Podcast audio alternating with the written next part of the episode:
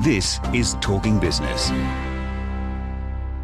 I'm joined now by Professor Susan Hurley, who's uh, um, on my list here. It says epidemiologist, health economist, statistician, pharmacist, and author. Heavens above, Susan. I've been busy. I've had a busy life. You have. and how did that happen? You started off as, well, you, you trained as an epidemiologist. I started off as a pharmacist. Oh, right, okay. and then you moved, then you went and did um, medical degree. Epidemiology and health economics. I did a PhD. So I was working in a hospital and uh, became interested in how a drug for acute asthma was dosed. I felt that it wasn't being dosed appropriately. A particular drug. A particular drug. Uh, so this is something that patients got by intravenous infusion when they were had very severe asthma. So I designed a clinical trial to test a different way of dosing them to individualise the dose, which involved taking blood samples and doing some fancy maths. Were you working with the drug company on that? No. Right. The drug had been used for many years. How did they feel about that? The drug was a generic, so Oh, I see, right. Yes, Yeah, right. and what I found was that my method improved the blood levels and the outcome for patients. They got better quickly, more quickly. They didn't have as much toxicity, but it, it identified how difficult it was to dose that drug, and eventually that drug went out of use. It's no longer used, and so that was wasn't the way I thought it would turn out. Uh, but Do you it- think it's the right uh, result for that? Yes, I think that the drug was bad- for pati- patients who are that sick, their metabolism is so variable, it's impossible to get the dose right. Hmm. But I expected that I was going to get it right through pharmacokinetics. But So did you stop being a, a pharmacist? so I eventually stopped being a pharmacist. That trial gave me a taste for research. So I went on and did a PhD in epidemiology and health economics. And then I got a fellowship to go to the US and do a master's degree in biostatistics. And all that training gave me the ability to do cost effectiveness analyses, which is what I've spent most of my professional life doing. So that relates has related to medicines and public health programs. Who for? Who have you done that work for? I've done that for pharmaceutical companies, uh, for the government, and for not for profits like the Cancer Council, the Red Cross. So, what's your view of the state of the health system uh, in this country? Do you have one? Is that a whacker? There's a big question there, but It's a um, big question. Um, I, I just wanted to cover. I just want to finish talking about uh, health issues before we get on to the most recent career you've embarked upon. Yes. I think uh, we've done a lot of things right. I think the pharmaceutical benefits scheme is a wonderful uh, system. I think uh, requiring general practitioners to give referrals to specialists is a good idea. That doesn't happen in the US, for example, as you probably know. Um, so I think we've done a lot of things right. I don't think everything's right. I think the way we look after elderly people is terrible. Mm, what do you think? Uh, well, I, I think I think there's a lot there's a lot going for our system in Australia. I think you're right. It's a it's a good system, um, but of course there are problems with it. Um, and I think the private health system seems to be in strife. In terms of making money, Well, yeah, and there's um, talk of a death spiral for it, which I don't think would be a good a good thing. no. Um, but anyway, let's talk about your recent uh, excursion into being an author because you've written a um, a novel. Written a novel. It's called Eight Lives. Uh, it's a medical thriller. So a um, a brilliant medical researcher who's invented a potential blockbuster drug dies, and the questions that the book seeks to answer are: How did he die? Why did he die? And who will take the blame? So it's a thriller. That's how it's marketed. It, and it says on the front of the cover, it's a fast pace thriller. well, I hope it is. How's it selling? Is it going well? It's going pretty well. Yeah, it's had terrific reviews. I've read Um, the reviews. yeah. They're, they're good reviews. yeah, and it's been uh, optioned for the screen, which is very exciting. Oh, right. Mm, so one day you might see it on TV That'll be great. Hmm. Who by? by a company called Carver, Oh, yeah. who did Snowtown and Sunshine, Right. various other movies. Suppose the uh, the main question about somebody who's written a novel is have you started another one because that tells you whether it was a good experience or not.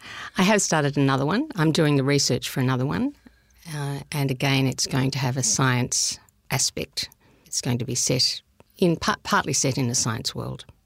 This time about synthetic genomics, whereas Eight Lives uh, is kind of about a class of drugs called monoclonal antibodies, which have been fantastic in many ways, but uh, there was a disastrous clinical trial of one, which was the seed of this novel. A trial in London in 2006 where the six men who, the six healthy men who were given the drug, uh, all had the same dramatic, uh, severe reaction and ended up in intensive care on life support. Right. Mm. Oh, that was a bust then. it was. It was. Te- it was terrible. Yeah. Um, it was a tragedy for them. Did they survive? They survived. Uh, one, but they spent months in hospital, and one of them lost fingers and toes due to gangrene because his system had shut down. Uh, and there were concerns that their immune systems might be compromised lifelong. Was that a double-blind trial? I mean, were they the so they were just the unlucky ones who actually got the thing? They were the six were the unlucky ones who got the the drug. Uh, there were two men who got a placebo. So this was the first trial. So it had been studied in animals, but not in people before. That doesn't happen very often, does it? Fortunately, no. But it does happen uh, over the years. Really dramatic things like that happen about every three or four years. Uh, there were lots of changes made to how trials are run after that London trial, but very sadly, there was a similar and worse uh, clinical trial in France in 2016 where one man died and I think it was four others ended up with irreversible brain damage. Hmm. So the message is that when you try a drug on people for the first time, it's a step into the unknown. And that made it a very good uh, topic for a novel because it's the most dramatic point in the drug development pathway in a medical researcher's life. And um, unlike in other businesses, when things go wrong, people lose money. Here, they lives are affected. Yeah, we don't often think about it. I don't, you know, talk to biotechs about their clinical trials and mm. all that stuff, and uh, you don't actually often think about the fact that it is such a step into the unknown, and mm. um, it could turn out disastrously. Yes, it could. uh, so, what's the what's the similar kind of um, spark for the new novel in um, in uh, synthetic genomics? Is there is there one? The similar spark is that synthetic genomics can be fantastic, but it can also be used for nefarious purposes. You probably should tell us what synthetic genomics synthetic genomics is. So synthetic genomics is uh, when the genome is so your DNA is altered in the laboratory, putting it simply.